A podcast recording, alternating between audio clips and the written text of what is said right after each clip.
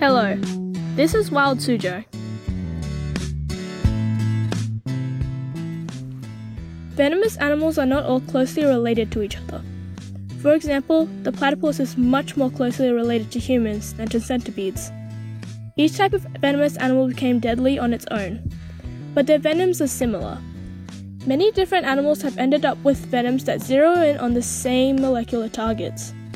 The targets fall into two main categories the channels and receptors on neurons, and the molecules involved in clotting blood. For example, cone snails, scorpions, and anemones have all evolved venoms that attack channels on neurons that pump out potassium.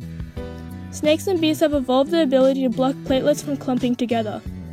These results show you that there are a limited number of ways to kill your victim quickly. No matter what genes you borrow for the evolution of venom, they will end up very similar to other venoms. For Wild Suzhou, I'm Siana. Thanks for listening and see you next time.